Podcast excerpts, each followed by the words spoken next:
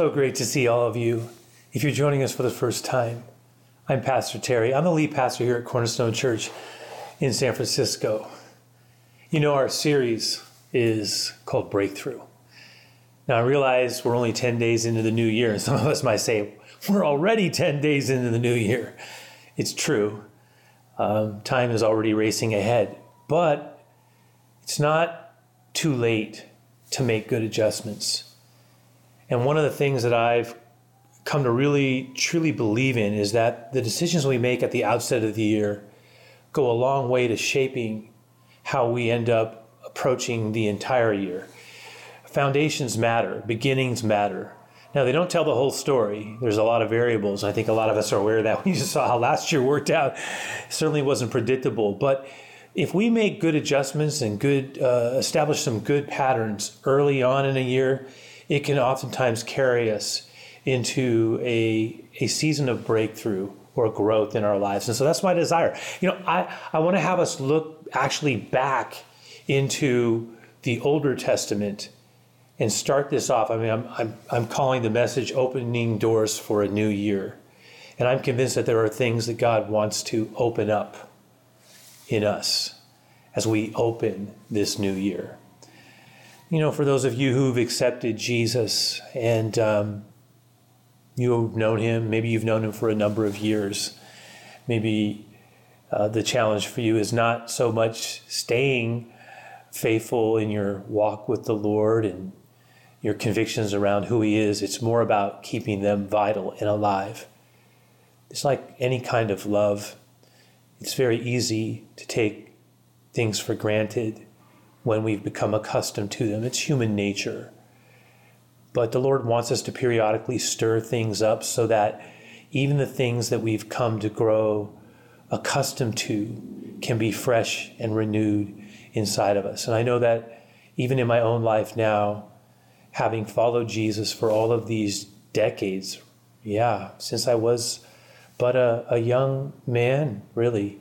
I mean, I grew up in church, in Sunday school, which some of you are having the blessing of being able to take advantage of what I think is a wonderful, uh, right now, online children's ministry, kids ministry that we've been just pouring energy and life into. But, uh, you know, I grew up in Sunday school. It was a much smaller church that I grew up in. But uh, those seeds were planted. And then when I was a teenager, they came to a point of fruition where the God that I had learned about, all those Bible stories that I had had embedded into my heart, um, they, they came alive to me when I was touched by the Lord's Spirit in my life and made a decision as a teenager to truly follow Him. And that has made all the difference. And I still remember the excitement of those early years where I started reading His scriptures and they came alive to me. The Older Testament, I found myself very intrigued with it as well. The stories, the examples. There was just so much life in it. I just found it to be uh, like an adventure of discovery, God's word, things new and old flowing out of it. I remember reading uh, a commentary. The first little devotional I had was one of those daily breads, and I remember reading them. I'd read the passage, I'd read the commentary, I'd maybe speak a little prayer or affirmation. It was just such, such life giving to me, and I've I've tried to maintain that through the vast majority of my life. Obviously, changed now that I'm a pastor, but. Um, you know, every now and then we do need to stir up the gift that is within us to make it alive again. That's like move the fire around a little move the wood around, let some fresh oxygen in, mix some things up, do some things different. Remind ourselves that love needs to be nurtured. It can't just always be the same thing. There's a comfort in the same. Maybe some of us during this unique time have found some of that comfort in the sameness of life. But there's also a need to change things up and so uh, I guess I said all that. I said all that to say that part of my desire, if you've been following the Lord for even just a modest amount of time, and certainly if you've been following Him for a long time, is to strengthen you and to keep you encouraged and to motivate you to pursue Him in fresh ways, to keep your relationship with the Lord vital and growing, alive and in love. Um, and to those of you who are seeking and maybe you're not even at that point where you would totally describe yourself as a Christian. You have yet to be baptized. You haven't fully accepted him into your life. maybe this is your time. I want to inspire you. I, I want to inspire you too to believe in the God who believes in you, who is for you, and who is even now reaching out to you, who has given us everything. He's given us Jesus, his only begotten Son.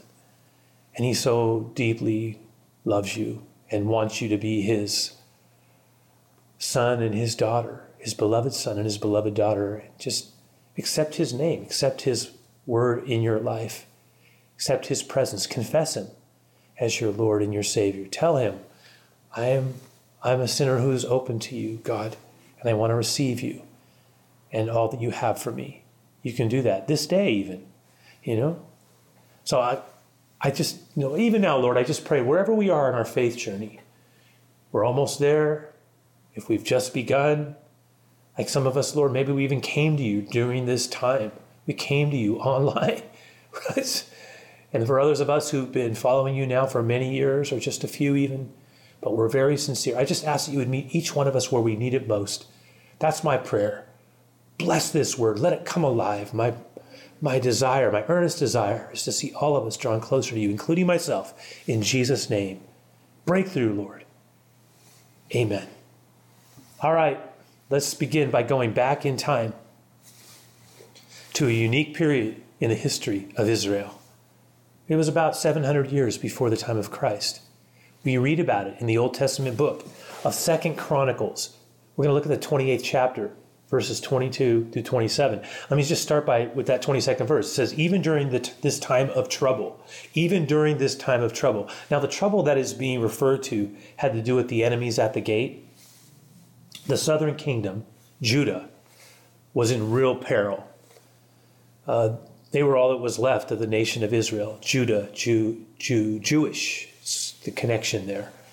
But the northern kingdom had already fallen to the Syrians, so Judah was all that was left, and Judah was in real trouble. And yet we are told, look at this. Verse, look at it, continues on. It says that even during this time of trouble, King Ahaz continued to reject the Lord. even during this time of trouble, King Ahaz continued to reject the Lord. It was a curious statement, wasn't it?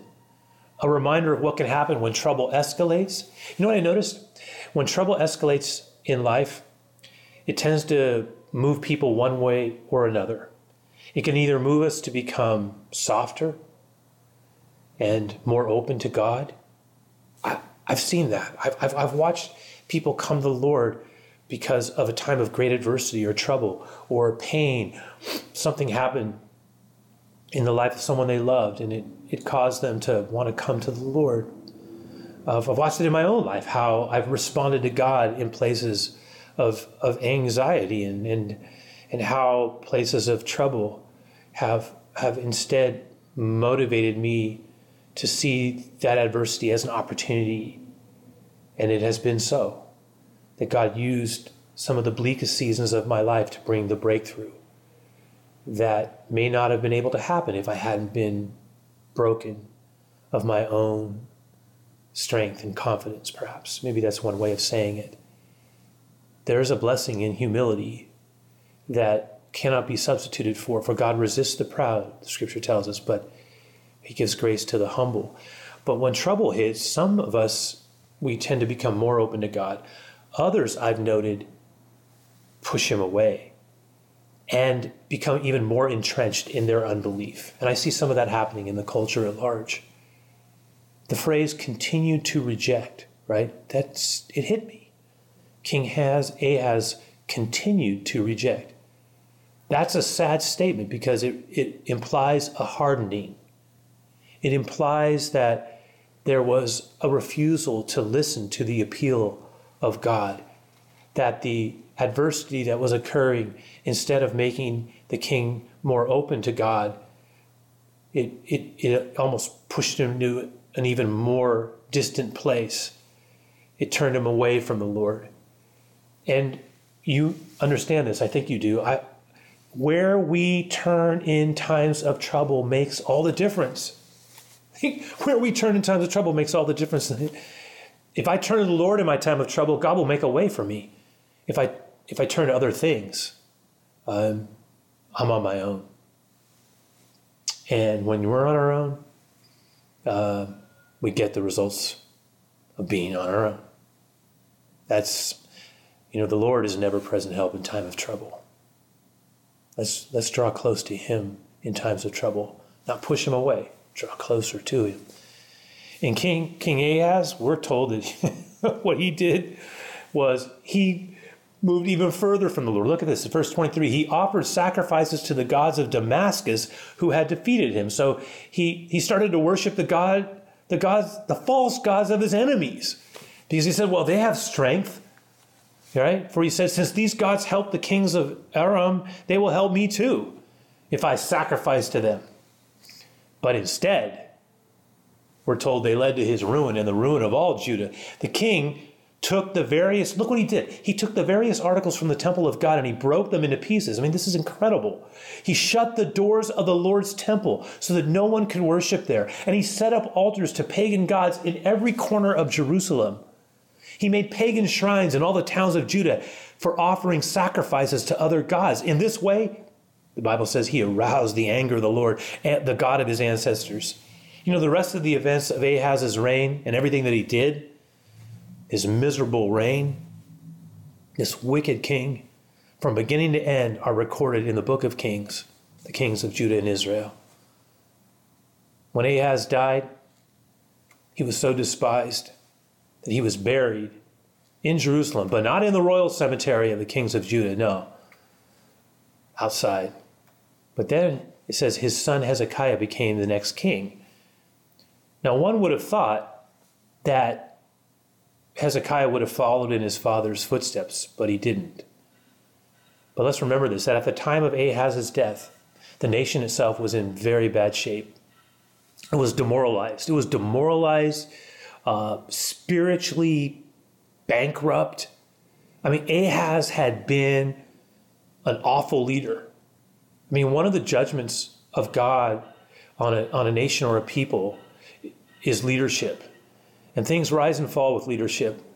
When we when we are when we have a bad leader, um, in like Ahaz was, uh, it affects everything. Leadership affects things. You know, he had adopted Baal worship as a national policy. Think about that. And, and he enforced it at a local level. We're told that he had set up altars on every street in Jerusalem, and that in the towns, the smaller towns, he had set up shrines to these false gods, shutting the door. So he would shut the doors of the temple and, and desecrated its furnishings. We know that, right? And setting up all these false altars and and then enforcing it. And we know from Second Kings one more thing too. We also know that he even, it appears anyway, that he offered one or more of his own sons as human sacrifices, adopting uh, the method of the Canaanites as they worshiped the god of Molech. That's how far he descended, how far away he moved from God. And yet something remarkable occurred after his son Hezekiah became king, and we read about it in Second Chronicles 29. Look at it with me. It says that Hezekiah, his son, was 25 years old when he became the king of Judah. And he reigned in Jerusalem 29 years. His mother was Abijah, the daughter of Zechariah. And he did, in contrast to his father, what was, who could have seen this coming? But he did, in contrast to his father, what was actually pleasing in the Lord's sight. He, he is one of the good kings. And just as he, in fact, his model was not his father, but David. It says, just as his ancestor David had done. He seemed to have had we don't know how he got it, but he maybe he rebelled against all that he saw, and maybe part of what he saw uh, moved him towards the Lord because he seemed to have a genuine, I mean, a genuine love for the God of, of Abraham and the God of J- Isaac and the God of Jacob and the God of, of David. And notice, notice what Hezekiah did, and we're going to sit with this for not only this week, but the next as well. Notice what he did to begin the process of breakthrough. There's a lot here for us. I mean, this is this is a, a great truth we're about to look at. It says in the in verse 3, in the very first month of the year of his reign. So the first thing that Hezekiah does has really think about it, a 25 year old leader who's just become king, is he reopened the doors of the temple of the Lord and he repaired them. And I just saw such a, a connection between this verse and the idea of repairing the doors of the temple of the Lord as he after he opened he reopened them and repaired them. He wanted the house of the Lord to be reopened. He wanted the temple of the Lord to be a place where once again true worship would happen. And I was again reminded, well, I was reminded of, the, of, of a New Testament corollary, a verse in First Corinthians, third chapter, verse 16. So Chronicles is in the Old Testament, Corinthians in the New. 1 Corinthians 3:16 says this, "Don't you realize that all of you together are the temple of God, right? And the spirit of God lives in you." The older version says, "You are the temple of the Lord, and God's spirit lives in you, abides in you." And so I want to ask the question as we make our way into the new year, right? Are there doors inside of us that God wants us to repair and reopen? Is there repair work He wants us to do? I mean, this is a, a very important invitation that the Lord is making to us right now. Don't run past it too quickly. Let us sit with the wise and ponder. Right? Let us sit with the wise and ponder. As I sat with this, I said, Lord, I am the temple of the Holy Spirit. And I was created in Christ Jesus to worship and live for you. And I thought, Lord, are there, are there things that I have closed? You know, perhaps some of us, we can relate to what has happened here, that in this season of closure and confinement, wherein to some degree the, the doors of the house of the Lord have been closed, but, but I'm thinking of us as the temple of the Lord. Are there, are there doors that, that have been shut inside of us that God wants us to open? That's what I'm asking. Perhaps as we make our way into the new year, there is repair work He is inviting us to commit ourselves to. And I thought about a couple of different places where this may be important for us. One of them may have to do with our, I'll just use this as the first thing that, that came to my mind. It may have to do with our spiritual, our devotional life. It might have to do with our private life with the Lord. It might have to do with our relationship with Jesus. And we can sense God calling us to a rededication of sorts. Now, maybe that was an aspiration we had as we were ending 2020. And maybe some of us have started into the year well. And if you have, and you're you're reading and engaging and, and you're just really building um, a nice foundation this year spiritually good for you stay with it. Keep sowing keep growing keep contending for the breakthrough. Don't stop. Stay with it. Stay on it. But maybe some of us we got off to a slow start. Not too late though to get going. Let's get out there let's start pushing this a little bit because some of us maybe the lord is calling us to a place of genuine rededication to cultivate with greater intention the growing edge. Perhaps we've been a little too unmotivated, a little bit apathetic. Maybe we've been less engaged than we should be with the things that truly matter. God is calling us to up our game and to walk in the power of His Spirit.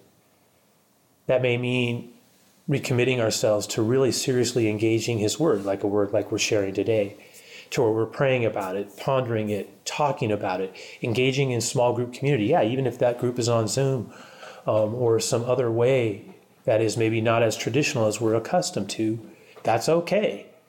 But we're, we're putting in the time to sharpen one another, to let ourselves be sharpened by others, to pray for one another that you may be healed, the scripture tells us you know, I'm doing this. But the idea of maybe also giving a little more attention to the reading of His Word and Bible study, getting a little devotional. That's why they call it a devotion, is because it has to do with devoting or sharing our life with Him, that we're listening for His words, that we're speaking words to Him in prayer, that we're we're thinking long thoughts about God and about our life, and we're not just walking through life and, and sort of you know caught up in the everydayness of it that we're not welcoming in him into the everydayness.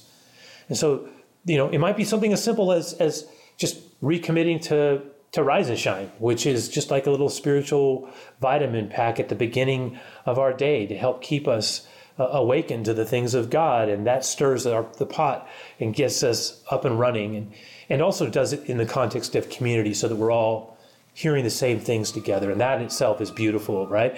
It may be it maybe it, so you know maybe it has to do with something else though. Maybe maybe it's not necessarily our spiritual devotional life which can really be supplemented with with a quality book and quality reading and you know it could be a lot of other things as well. But maybe it has to do with our relational priorities maybe part of what the lord is asking us to to repair has to do with relationships maybe there are some key or critical relationships that God is asking us to tend to, to nurture, to um, affirm, and maybe yes, even even repair.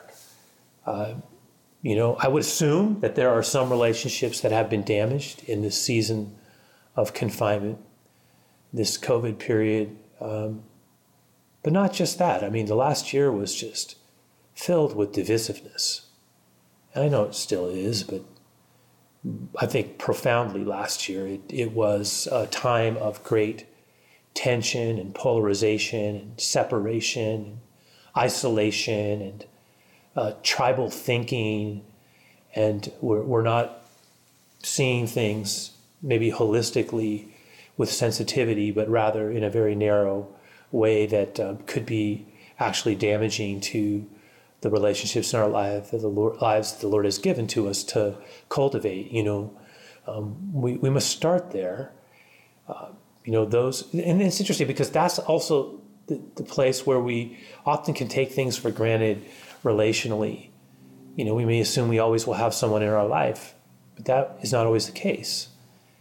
And relationships need to be nurtured. Now, it's interesting because in this time of of confinement, there's been maybe normalcy to a degree that none of us have been accustomed to. And so I, it may be that we take start to take things for granted because they're just, you know, it's habitual and we're accustomed to it. But let's not take the, the key people in our lives for granted. And let's not assume we will always have them. And instead, let's if if we're able to and we're sensing there's been some damage, that's occurred, let's devote ourselves potentially to repairing those relationships. And um, so I, you know, I asked the question: What would breakthrough and repair work look like? You know, are there some conversations we need to have with with a few people in our lives? Like, get yourself in a place where you can have that conversation prayerfully, and then and then ask to have it. Um, is there some love that we need to reaffirm that we we've been negligent around because we're just kind of used to it, and maybe it's even kind of I don't know. I just you know that's the the, the, the danger in being accustomed to something and having it all the time is like I said, we start to just take it for granted like it's nothing. But let's be careful about that. Let's be careful about taking for granted our great blessings. And maybe there's some love that needs to be affirmed. And maybe there are some, yeah, apologies that need to be made. Maybe there's some forgiveness that needs to be asked for or offered. That could be another stronghold, a reluctance to offer forgiveness. But let us forgive as we have been forgiven. We'll never stop needing the forgiveness of the Lord at work in our lives. So we should never stop offering that to others, especially people God has given us to love well. Maybe that's a door that needs to be opened and repaired. And uh, another thing I was thinking about had to do maybe with our attitude and demeanor. Perhaps some of us have allowed, oh, I don't know, negativity to define us. Instead of allowing our adversity to refine us, we've given place to negativity and been defined by that. We've allowed a critical spirit to settle in and instead of staying optimistic, we've yielded to pessimism, uh, a pessimism that needs to be challenged by faith. Right? Don't yield to that. Don't let that be our defining characteristic. Negativity and, and a critical spirit. Resist that with all your might in the Lord. This is especially true, not the exclusive domain of the older, but it's, it's especially true for those of us who are advancing in years that it's very easy to drop into a negative place. Let's don't do that. Don't do that. Let's choose instead to embrace the joy of the Lord. Rejoice in the Lord always. And again, I say rejoice. We can always find reasons to be angry, upset, or offended. We can. If we want to find it, we can find it. I can find it. So it, it's easy. I can find it inside of me. I can find it with other people, the world around me. Everything's bad. Going there. No, no. We can all, we can drop into that place. That's so easy to do. But to cultivate an attitude of trust and optimism uh, to think on the good things, think on these things, right? Good, true, noble, lovely. Those things, that's, that's a choice we make. And so perhaps in the midst of this period that the Lord is saying, this, that's one of the doors I want you to open. Open up those doors, repair those doors. Back to Hezekiah. Look at this. I love it. Verse 3 In the very first month of the first year of his reign, Hezekiah reopened the doors of the temple of the Lord and he repaired them you know, the, the temple doors faced east into the brilliance of the rising sun. So the sun, when the doors opened up, the sun would come in. And when the light beamed in, it was a glorious sight. But I imagining imagine them opening, repairing those doors so they could open again. And when they opened the doors of the Lord and the sun shone in, it revealed something though, because not only was it glorious, it also revealed the extent of the neglect and what needed to be cleaned and repaired and fixed. It allowed them to see with great clarity the, the dirt, the clutter, the mess. In other words, not just the doors, but what was behind the broken doors. And I think we need to allow the light of the sun, if you can hear my I'm talking about S O N, not S U N. Although, you know, it's good to allow the light of the sun, S U N, in. We need that. Keeps our spirits up. A lot of good things happen in sunlight. Use your sunscreen, but a lot of good things happen in sunlight.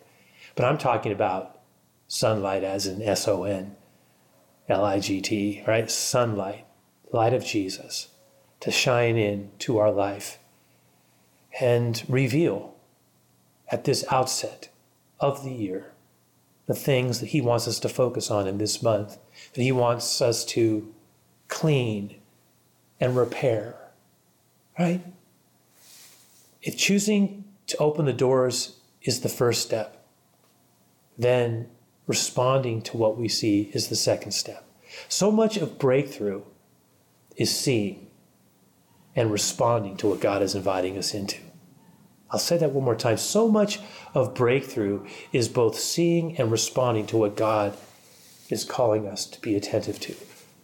You know, for what I cannot see, I cannot be. I cannot be what I cannot see. And this is one of the reasons why, when Jesus interacted with the scribes and the Pharisees and his critics, he said, Listen to me, your real issue is that you cannot see. Look at it says in Matthew 13. Look what Jesus says. He says, This fulfills the prophecy of Isaiah that says, When you hear what I say, you will not understand. When you see what I do, you will not comprehend. For the hearts of these people are hardened, and their ears cannot hear, and they have closed their eyes, so their eyes cannot see, and their ears cannot hear, and their hearts cannot understand, and they cannot turn to me and let me heal them. Oh. That last phrase. And let me heal them. Heal them. They cannot turn to me and let me heal them. I mean, that is, that's so sad. But that is what the Lord longs to do in all of our lives, is heal us. It's what he longs to do in the life of every man and every woman. Because God so loved the world that he gave. He wants to heal. He longs to heal. But what we cannot see, we cannot be. We cannot be what we do not see. So, opening the doors, loved ones, that's humility. That's humility. Then, and when we exercise humility and welcome the Lord in, when we repair those doors and open those doors up, His light shines in. And when that light shines in, then we can see. And now we have another decision decision to make. What are we going to do about what we see? You see, what what the light does is it reveals, but it won't make us step into what needs to follow. That's a choice we make out of our own volition. In other words, we decide out of our own will to respond to what we see. And we can't respond to what we don't see. This world of ours, I, I, as I thought about the words of Jesus, I said, that's what our world is. That's our culture. They're, they're looking, but they, they, they can't see. They, they, they can't see whom the God of this world has blinded their eyes. They can't see it. So how, what do we do? You know, how, it's like you're looking for answers, but you can't even see what the real issue is. And so the beauty of, of coming to the Lord is that we can see. When once we're able to see, then we get to decide, am I going to respond to what I'm seeing?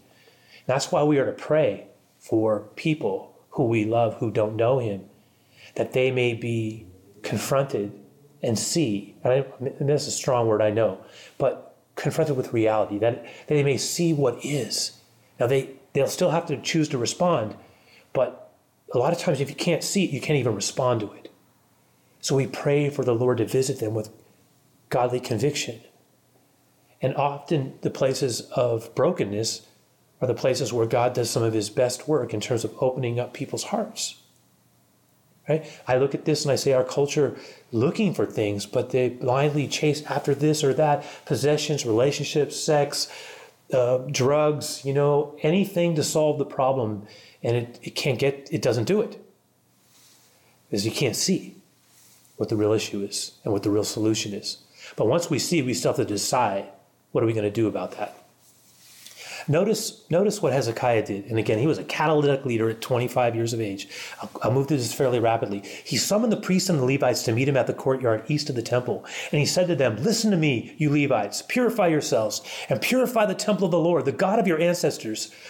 Remove all the defiled things from the sanctuary. You know, our ancestors, they were unfaithful. They did what was evil in the sight of the Lord our God. They abandoned the Lord and his dwelling place. Yes, they, they turned their backs on him. And they also shut the doors to the temple's entry room. You know it. They snuffed out the lamps. They stopped burning incense and presenting burnt offerings at the sanctuary of the God of Israel. That is why the Lord's anger has fallen upon Judah and Jerusalem. He has made them an object of dread and horror and ridicule, ridicule, as you can see with your own eyes. Because of this, our fathers have been killed in battle, and our sons and daughters and wives have been captured. But now I will make a covenant with the Lord, the God of Israel, so that his fierce anger will turn away from us, that God will judge us for our wayward, our wayward turning from him and getting the consequences of that decision. Because remember, when we decide to turn from God and we've known him, it's not a passive thing, it's different. Like God loves us to pursue us, and often connected to that will be a judgment to get our attention. My sons, do not neglect your duties any longer, Hezekiah says. Look at that. This young man, the Lord has chosen you. He's, he's challenging them to live up to their calling in God. He, he has chosen you to stand in his presence and to minister to him and to lead people in the worship, in worship and present offerings to him. You know, Hezekiah was zealous for the Lord because he wanted God's house cleaned and repaired and to be in good shape. Listen, so that it could do what it was supposed to do. And that is God's will for you and me that we can do what we were created in Christ Jesus to do. For as we're told in Ephesians 2 10, we are his workmanship created in Christ Jesus for good works, which God prepared beforehand that we should walk in them. Hezekiah believed that if he honored the Lord, the Lord would take care of them, even though their enemies were great and their vulnerability profound. And so it will be with us, loved ones.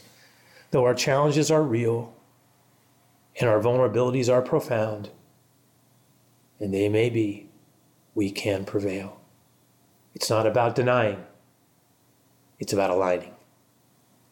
Aligning ourselves with the one who is able to bring good in all things and will never leave us nor forsake us. Now, I have one more thing to share, but at this time, I want to shift a little bit, mix it up, keep it fresh. We're going to have a song called Always. And this song reminds us of many things, not the least of which is that God calls us to a place of openness and surrender, to sing the hallelujah. Also, I want to remind everyone this is the time when I remind you about giving. Can never outgive the Lord. So many of you have been faithful in your tithes and offerings. If you want to, you can give like we some of you do, send it in to our offices. Others give online. Majority of us now give, you know, through the app. Whatever, whatever way works best. Like I say, before you ever give, though, give your heart. That's the one thing he truly wants, because when he gets our heart, everything else just comes with it. All right?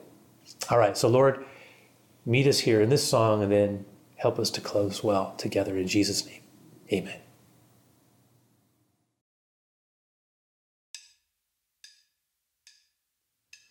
This is the start.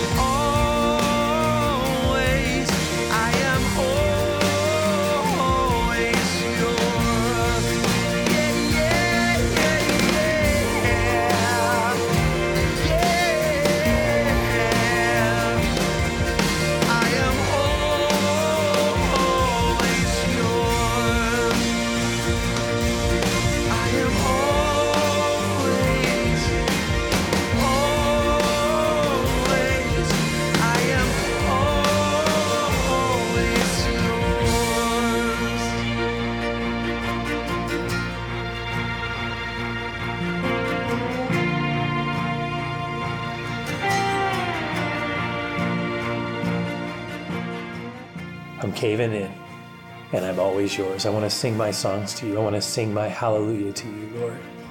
Again, it's, it's not about denying, it's about aligning, aligning ourselves with the one who is able to bring good in all things and will never leave us nor forsake us. He really can bring new life in anything that he's welcomed into because he's so good and he's so God and he wants us to sow good and to sow God. That's when breakthrough happens. Remember this you are so deeply loved and you are created in Christ Jesus for every good work. May he keep you spirit, soul, and body. In Jesus' name.